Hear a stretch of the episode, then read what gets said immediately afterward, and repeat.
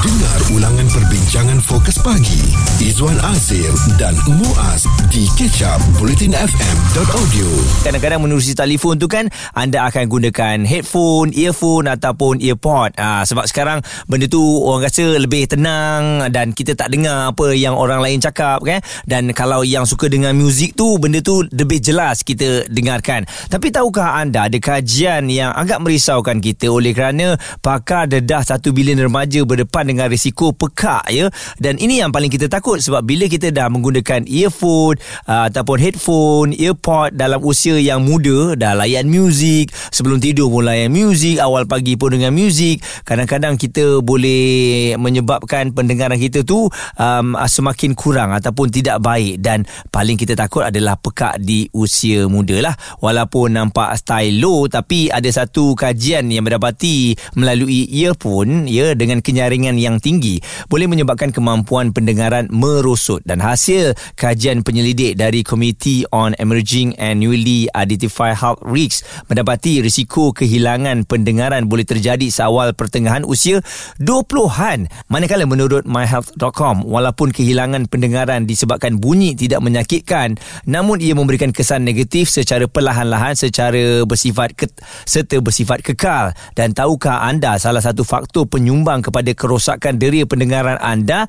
adalah dengan menggunakan earphone ataupun headphone yang terlalu lama. Jom kita tengok balik, kita ingat-ingat balik selalunya berapa lama tempoh anda menggunakan earphone ini. Ha, kami ada letak polling di Twitter, adakah 2 jam dan ke bawah, 3 jam, 4 jam ataupun melebihi daripada 5 jam. Okey, ha, jadi anda tengok-tengok balik, anda boleh kongsikan melalui polling kami. Jika anda terlepas topik serta pendapat tetamu bersama Fokus Pagi Izwan Azir dan Muaz. Stream Catch Up di bulletinfm.audio Adakah anda yang sedang dengarkan kami waktu ini menggunakan earphone ataupun headphone dengan keadaan volume yang sangat kuat? Pelankan sikit ya. Sebab kita takut nanti kalau anda mungkin mengalami situasi doktor telinga saya ni macam pekak lah. Ataupun saya tengok telinga adik saya ni tak tersumbat jangkitan telinga pun tak ada. Mungkin ada masalah gegendang telinga. Dan uh, saya selalu guna earphone kadang-kadang sampai sehari. Ada kaitan tak? Ha, jadi itu permasalahannya kita paling risau sebab difahamkan anak-anak muda ni mudah terjejas dan juga pendengaran mereka akan uh, merosot sehingga menjadi pekak akibat penggunaan headphone ataupun earphone dari usia yang muda. Dr. Atika Farah Zakaria, pakar telinga dan hidung dan tekak ya Hospital Pengajaran UPM bersama dengan kita. Pastinya kita nak membicarakan mengenai perkara ini.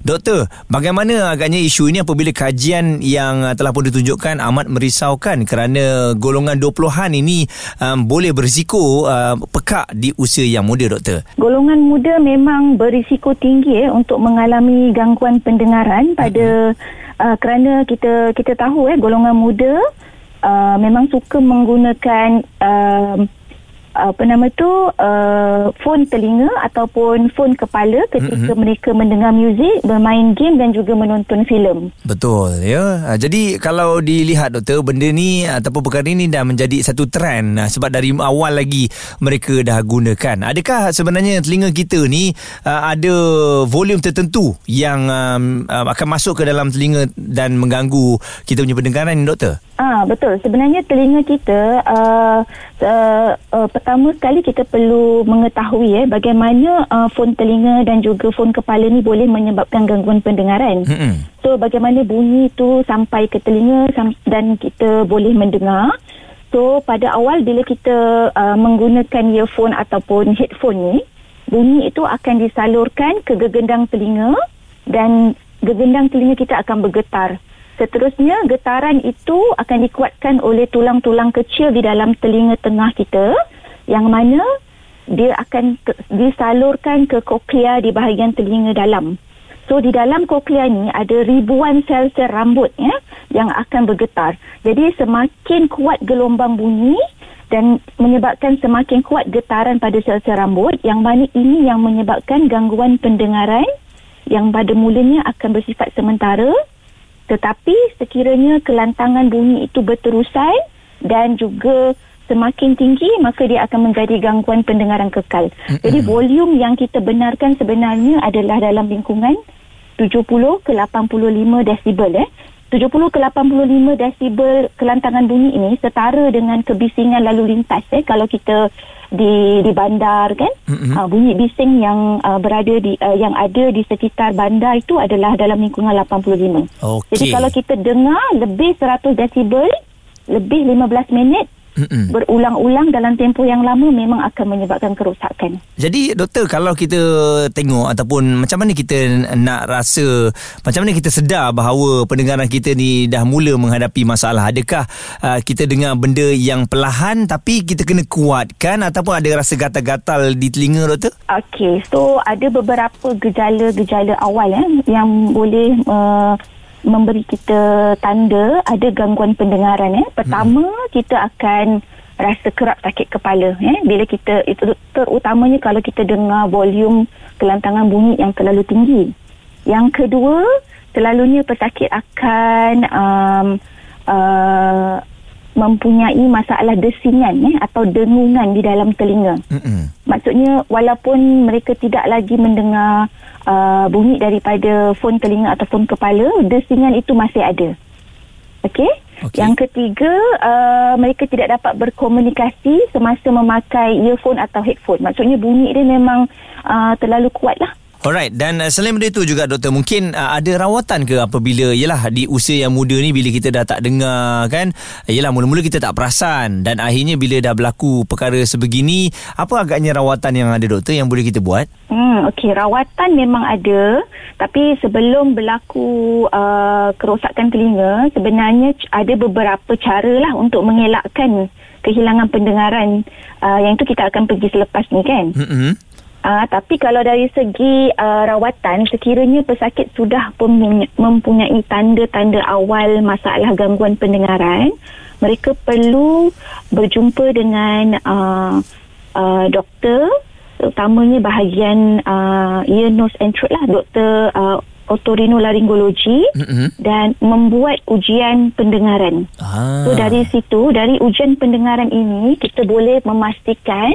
uh, uh, kadar keterukan uh, masalah gangguan pendengaran itulah sama ada uh, masih di peringkat awal uh, masih uh, sederhana teruk ataupun uh, uh, Uh, lebih teruk lagi. Mm-mm. Jadi doktor sebenarnya kalau kita nak guna earphone ya atau headphone ini berapa masa uh, jangka yang dibenarkan lah paling minima?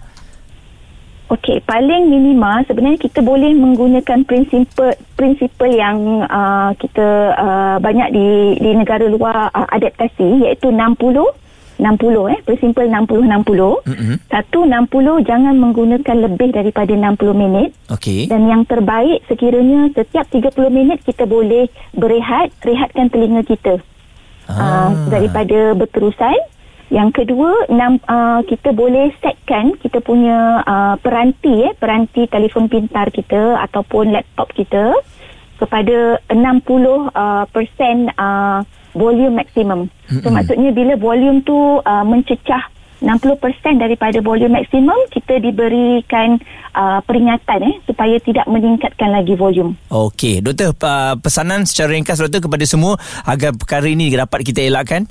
Okey, pesanan saya kepada semua uh, uh, golongan, terutamanya golongan muda, uh, jagalah uh, pendengaran kita kerana itu satu anugerah yang Allah berikan.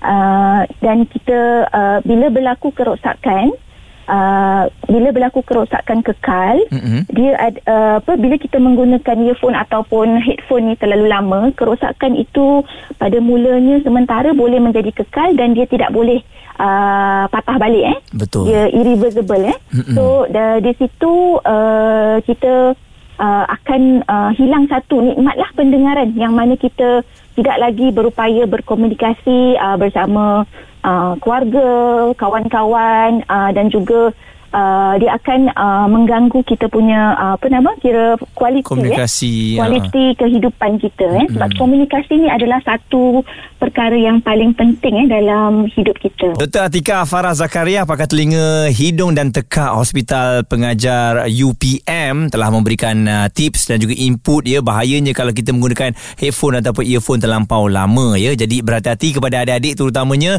yang 24 jam uh, pakai earphone je kan. Mak cakap pun tak dengar. Uh, kalau kat dalam kereta pakai, kat rumah pakai, uh, tak naklah macam tu nanti bila dah tak dengar susah dah hilang satu nikmat tu kan benda yang kita boleh elak kita boleh elak eh. Jadi pastikan kalau dah dengar 60 minit ataupun 30 minit uh, lepas tu kita berehat seketika nanti uh, boleh pakai semula janganlah pakai berjam-jam okey Izwan Azir dan Muaz di Catch Up Bulletin FM.